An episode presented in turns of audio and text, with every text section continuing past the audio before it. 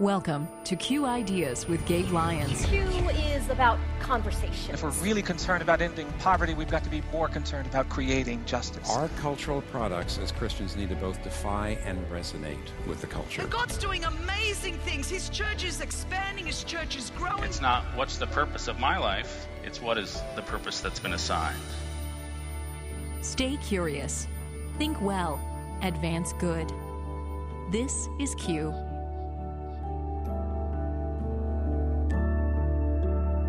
The Lord just showed me, I want you to leave Tennessee, go to Louisiana. He said, I want you to start a place for girls who really want help. Because in the prison setup, I saw two groups of girls. I saw a group that wanted help, and I saw a group that didn't want help. So God showed me there should be a way for girls that want help to get the, the right kind of help. Welcome to this week's Q Ideas with Gabe Lyons. Hi, I'm Paul Perot from Faith Radio. Gabe is off this week, but he left us with another great conversation that shows truly what the gospel can do to transform and restore lives. We want to get quickly to a conversation Gabe had with Nancy Alcorn of a ministry called Mercy Multiplied.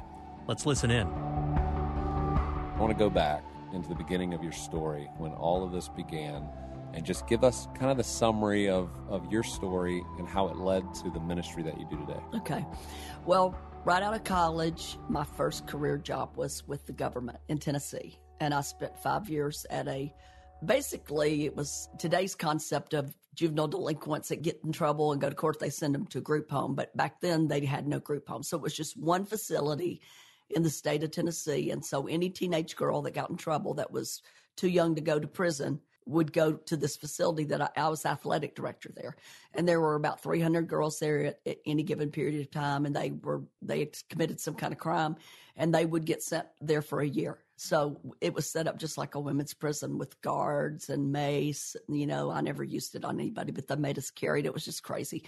It was such a dream job for me because I was a new Christian and I had this preconceived idea that I was going to go there and evangelize and everything and, and lead people to Jesus and tell them, you know, it doesn't matter what you've done wrong. God loves you. And, yeah. you know, that was all in my heart. And the first week I was there, they had new employee orientation and went through the whole spill, a separation of church and state. You can't share Christ. And, so I was upset about that, and I went and talked to the warden. I, I waited about a month, then I went to the warden. And I just said, "Listen, I need to tell you why I believe that I'm got this job at such a young age. And, and I just started, you know, spilling out my testimony to her.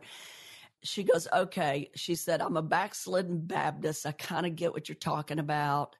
She said, but you're only allowed to speak about your faith if they ask you questions. She, she said, I'm going to give you that much, but if, if I, I, get any complaints, I'm going to be calling you in. So I, it was real easy to get those teenage girls to ask you questions if you said certain things. So I had a lot more liberty than I realized I would, but yet I could see their potential and I'd get to know them and I would tell them, you know, there's nothing that God can't forgive you for. There's nothing you can't overcome. Then they'd go back to the same neighborhoods they came from all over Tennessee.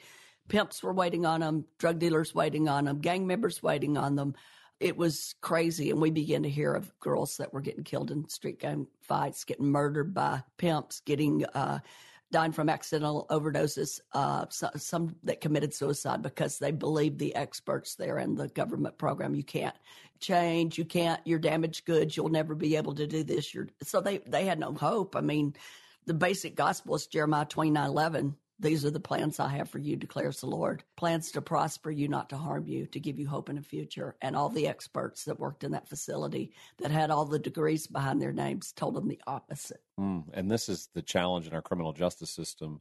Essentially, the more you start to learn about it and understand it, is somebody who comes out of their one year, mm-hmm. they're sent right back to the same environment, same cultural expectations for them. They're alone, no money, just back in the same environment and the ability to be successful at that is very very difficult. That's why the recidivism rate is so high. So many people just keep coming back through the same system. So you're seeing that firsthand. You're in your early 20s yes. and you get an idea that this isn't working. Right. We had great facilities. There's a big, huge campus.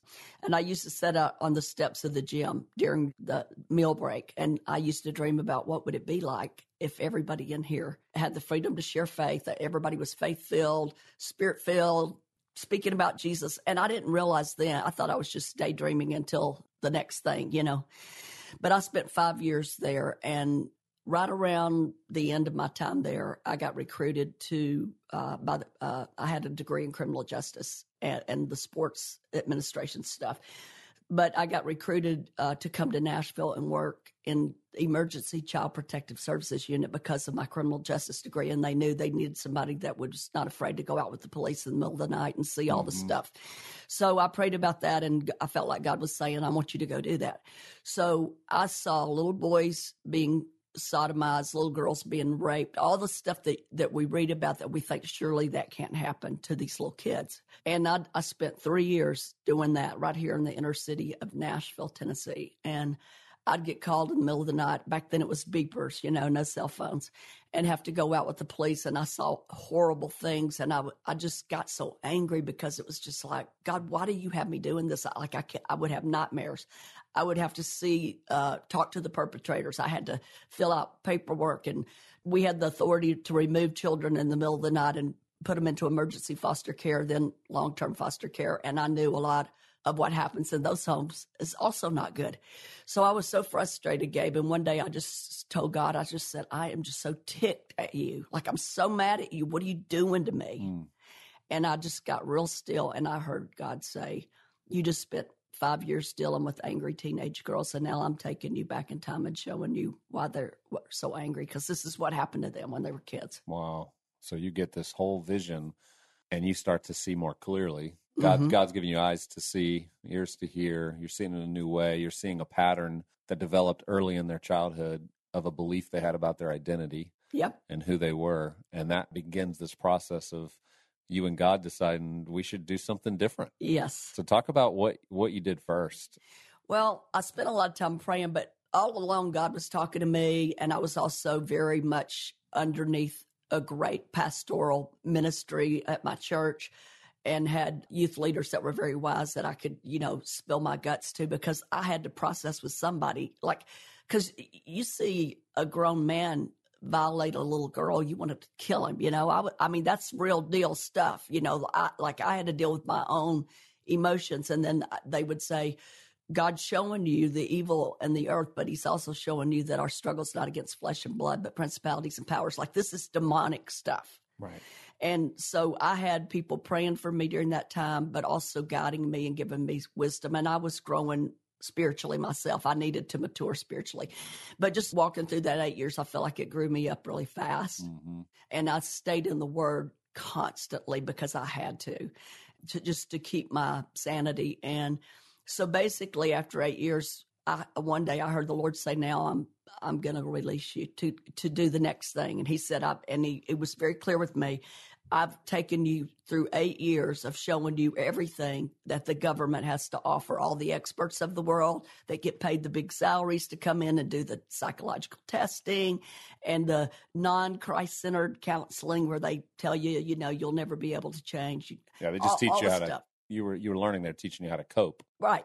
Cope. But not necessarily change. Right. So they would basically get people used to the idea that you're a loser in life and you're never going to be able to achieve anything or attain anything. And it would make me so angry because I knew the opposite was true. So finally, I heard the Lord say one day, I've just taken you through eight years of showing you all the taxpayer dollars that all the programs that look good and sound good on paper because I want you to know and understand that apart from me, there is no such thing as a transformed life, a changed heart, forgiven sin, that I'm the one who heals broken hearts. I'm the one that sets captives free. And no matter how many degrees the experts have by their name, you're not going to be tempted to call them to get help when when you move forward into what I'm calling you to do because you have already seen that they don't have the answers. Hmm. There's a scripture in the New Testament, I forget exactly where it is, but it says God says, "I will destroy the wisdom of the wise the intelligence of the intelligent I will frustrate. And I felt like that was the experts of the world apart from Christ because how can you feel good about your work when you've got like a less than 3% success rate? Right. And I think it's amazing that he showed you this. I remember reading your story. You have a great book. I just want to promote this book for everybody to hear about it right now. How many years ago did you write Ditch the Baggage? Oh, that that I wrote that one in uh, 2014. Yeah, so it's been around a few years. I got my hands on it two yeah. years ago, read it, and was just blown away by watching way more detail than what we're able to talk about here today. Right. Of just Nancy's journey to start to see, understand, and what I love about this, and especially in our Q conversations with with our listeners, is how God constantly is taking us back into our history, showing us areas in our own life where we've experienced brokenness been exposed to something that's broken that needs restored and renewed in our world, and how much that starts to become part of a journey and a storyline toward how God wants to use us and how He's calling us towards something that He wants to do in the world, but He needs an individual that's surrendered that says, "I'll I'll do my best. I don't know if it'll work," and and that's what I see when we're hearing Nancy's story. Tap into that as you're thinking about your own story. That God's God's actually got a plan and assignment for you, very much like He has for Nancy. That she's still executing this day. So let's let's get back into the story now. You're okay. you're now at this point where God's calling you to do something. Right. I'm like 28 years old, 29, and already had eight years of government work under my belt. Then just very clear. It's a long story, but the Lord just showed me, I want you to leave Tennessee, go to Louisiana. It's a long story, but he made it very clear to me that's where I was to go. So I'm back in Nashville saying, God, you know, give me, he said, I want you to start a place for girls who really want help. Because in the prison setup, I saw two groups of girls. I saw a group that wanted help and I saw a group that didn't want help. So God showed me there should be a way for girls that want help to get the, the right kind of help. So he said, I want you to take young women who really want help. I want you to take them in free of charge. Start a place, start a residential program for girls who really want help. They have to choose to come. Uh, and it's 24 7 that they're for average of six months. And secondly, I want you to take them in free of charge because they need to be able to trust you that you're not trying to make money off their Which problems. That's, that's crazy. I mean, I every one of these treatment programs, wilderness programs, recovery opportunities. I, have I've read about these programs. It can be anywhere from ten to thirty thousand dollars a month. That's that's exactly right. And right? some and some of them are even sixty thousand a month now. Wow. It's grown to that like two thousand dollars a day kind and, of thing. And God tells you many years ago, I want you to do this and I want it to be free of charge. And I had nothing. I had no money. I mean, I had a little bit. I think my friends had a going away party for me the night before I left Louisiana and gave me a thousand dollars. So I left with wow. a few clothes and my little dog and, and take off. Wow. But but see, here's what happened. He said, I want you to take them in free of charge. I want you to uh, not ever take government funding or any money that will restrict the freedom to share the full gospel of Christ. And the third thing that God was showing me was your needs will be met through your giving. So, in other words, 10% of everything that comes into mercy, we we give. So God gave me that back in Nashville before I left to go start. And I'm like, none of this makes any sense to me. I don't even get my head around this. And he took me to Proverbs 3, 5, and 6, which says, trust the Lord with all your heart lean not to your own understanding, which is what I was trying to do, figure it out.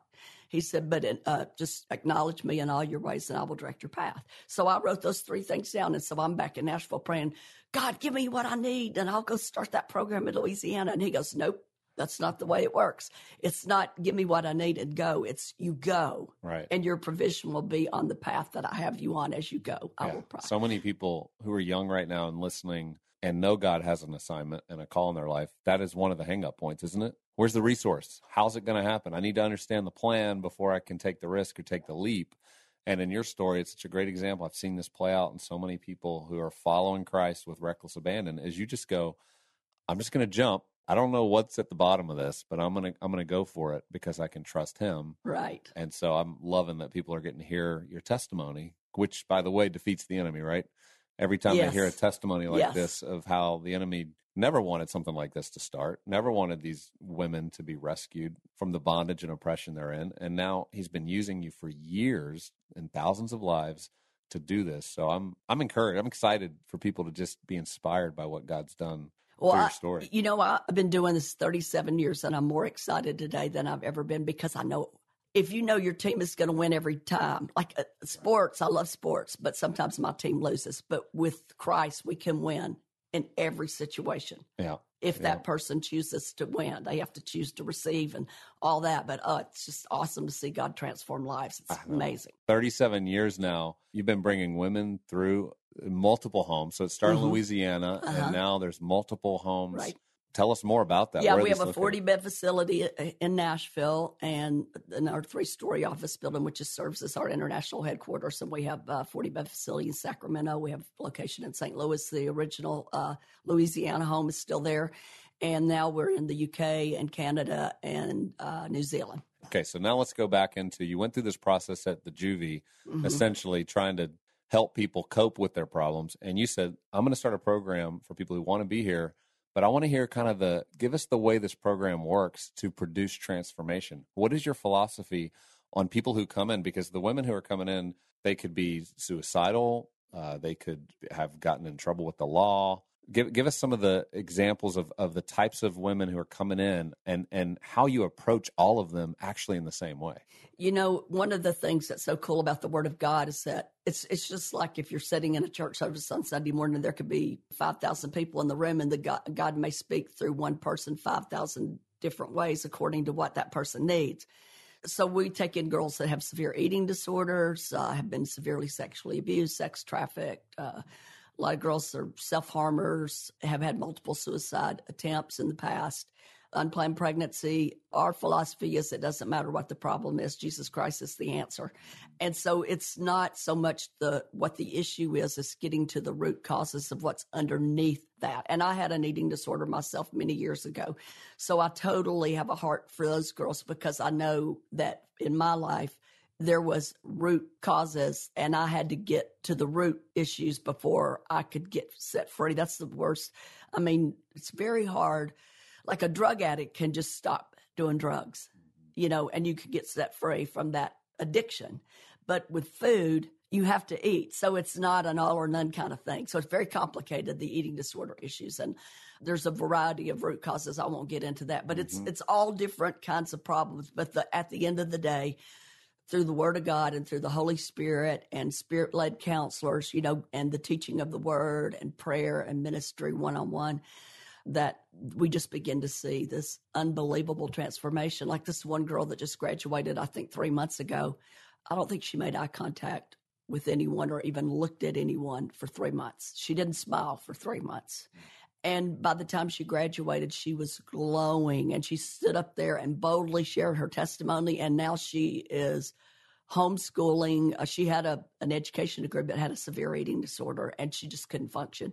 And now she's homeschooling some people that are kind of high profile people in Nashville. I won't say who they are, but and just doing a great job and yeah. connecting with the kids. And it, she is just in her sweet spot. It's just amazing. Well, what I think in this culture right now, it's actually it's so countercultural to say, hey, the word of God is going to be part of our transformation story. And, and, I know you don't ignore the science. You have incredibly trained counselors. Right. You're taking in the best best data of how the brain works, how the mind works, how disordering works, but you also bring in the word of God and the truth and you're speaking that over their lives. You're, right. you're making sure they're in environments where they're hearing that. And I and I just think it's so important for everybody in this Q community to hear that story because sometimes in our culture, like that's not the cool story to tell, right? right? That we're going to preach over people. We're going to actually yeah. tell them who they are. We're going to speak the truth. We're going to remind them of who their identity is.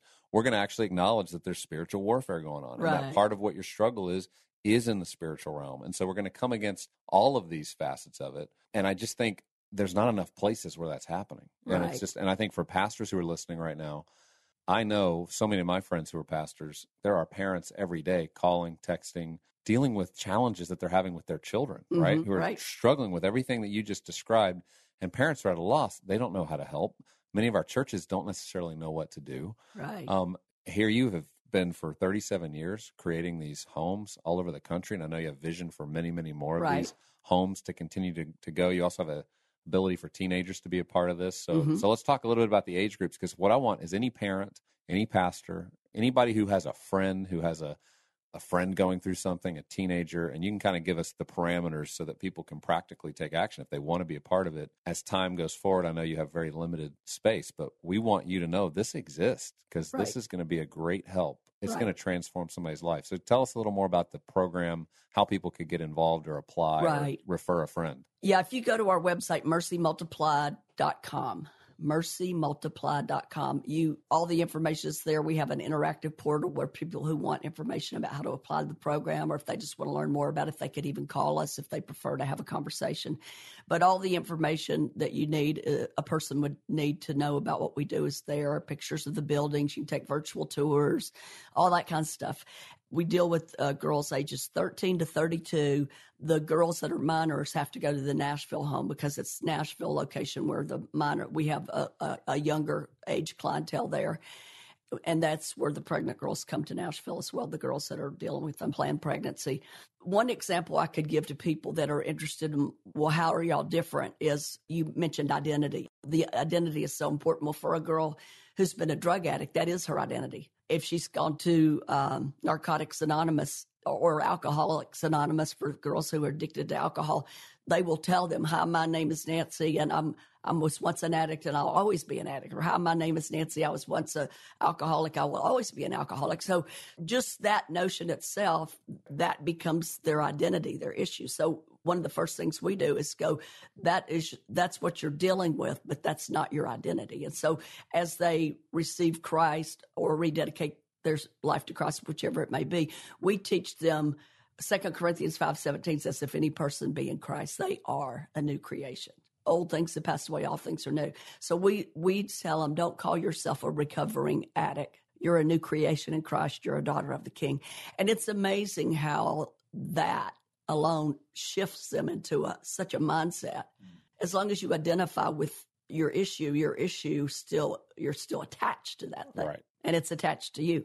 What would you say to parents who are listening and they're they're not quite sure their child or teenagers at a place where they need to go to a program, right, where they could be away from their home for six months? I know for a lot of parents they can't even imagine or fathom the thought of that. Right. But for parents who are questioning, is it really that serious? You know, I, I, just went through this with another friend of mine whose son went to wilderness program, and it took a while for the parent to finally get to the place to go, you know what? My child needs this. This is the best thing for their future, even at a young age, to actually go do something like this. So speak to those parents who are on the fence right now. They're like, you know, how can they know whether it's this serious? Like, right. what, well, what are kind of the warning signs they're looking for? Well, one of the things that I say, first of all, I want to know obviously, a lot of our girls we work with come from broken families, and some have been less, maybe underprivileged to some degree, but we, but we actually uh, have some of the best parents that I've ever met have been through girls walking through the doors, pastors' daughters coming with an unplanned pregnancy. And what I would say to parents is, first of all, don't wait till it's so bad listen, what's wrong with nipping something in the bud? If you if you see warning signs about anything, and we also have outpatient services as well for people that if they're not sure, they can come in, they can meet with us. We we can maybe have somebody that's maybe if they don't think their daughter's ready for that, we have an eight week Freedom Keys study that we could do, and we're, we're going to start doing more and more of that as a part of our outreach. But I would say to parents, you know, you've done everything that you can to try to raise your kids right and you've taught them the things of God and you've had them in church. Sometimes the enemy hits your kid because of the call of God that's on that family's life and on that particular child's life. So it may be not so much about what you did wrong, but what you did right. And it's just an attack of the enemy. So, for example, we just had one girl who she's raised in church her whole life and her mom and dad pastor like a mega church in a, another state. Great pastors, great leaders, help everybody else's kid. But when it came to their own, they were just like, so they called me and we talked for a couple hours on the phone. And I said, listen, you guys need to be okay with let, because she wanted to come. Mm-hmm. And, and because her family's high profile, we sent her out to our California home, which was the farthest one way. I said to them, You've sowed into the lives of all these other families. God's going to take care of this, but you're too emotionally involved. Right. So let her come. Let us have her. Trust us with her. And she's been back home now probably six months, and they are just elated. that's awesome. So, yeah, transformed, and that's the point of your program: is the the woman or girl has to choose to come. Nobody yep. can force their child to go through this program. Exactly. The, the person decides. They take agency and go, I want to go through this transformation. This is what I need, which right. I'm sure helps you start in a place like you did with half those girls back in juvie who knew they needed help. Right. The other half didn't. You're working with people who know they need help. Well, right. I'm so glad your story exists. I'm so glad you've been so faithful for so many years to begin this. And I know this work, the years go on, we see an increased need for these kind of environments. And I, I don't see that need going away. How can people support you if they're going? Because here's the thing, audience. they're doing this for no cost. So parents are sending, and and it's all based on 100% like giving, donations, right. churches, families, parents, individuals donating funds right. to make this sort of thing possible. So if you're not in a situation, and I don't do this often, you guys know this on this podcast, to where I'd make an appeal to you to do this, but I want to in this situation because I think it's such a gift to people who need it. Many parents are in a position where they're not able to give anything to support this, but others are. There might be a time in your life where your child could need this or somebody you know could. Go to mercymultiplied.com because it's at that website. You can not only learn and see all about what they're doing, but you could you could sponsor and scholarship a child to go through a program that cost a lot of money. And when you start to understand the numbers, you realize what a gift this is to the body of Christ. I want more and more people to know about you guys. Thank you. Because I know when I heard your story, it really impacted me. And I'm so glad that it's there for people, but they need to know about it and you need to tell your friends. And let's take advantage of another piece of, uh, this outpost of the kingdom of God that's at work in our nation because of your faithfulness. Hopefully, you've heard Gabe talk before about being a restorer Christian. It's not just a matter of finding forgiveness in Jesus. As you heard from Gabe's conversation with Nancy Alcorn, the power of God in the gospel makes possible restoration and renewal of lives. Well, we hope you enjoyed today's conversation. Remember, more great talks are available as a subscriber to the Q Media platform at qideas.org. I'm Paul Perot. Thanks for listening. Have a great week.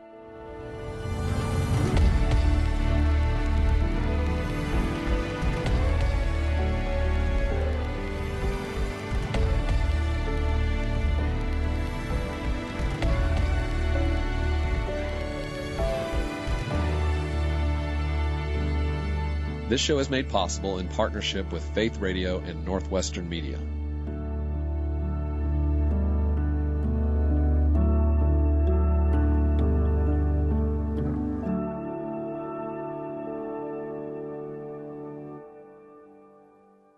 Thank you for listening to the Q Ideas with Gabe Lyons podcast. These conversations are available because of listener support. You can make your gift now at myfaithradio.com. To avoid missing future editions of Q Ideas with Gabe Lyons, subscribe to the podcast today at iTunes or on your podcast player. And thank you for sharing this audio link with a friend and growing the impact of Q Ideas with Gabe Lyons.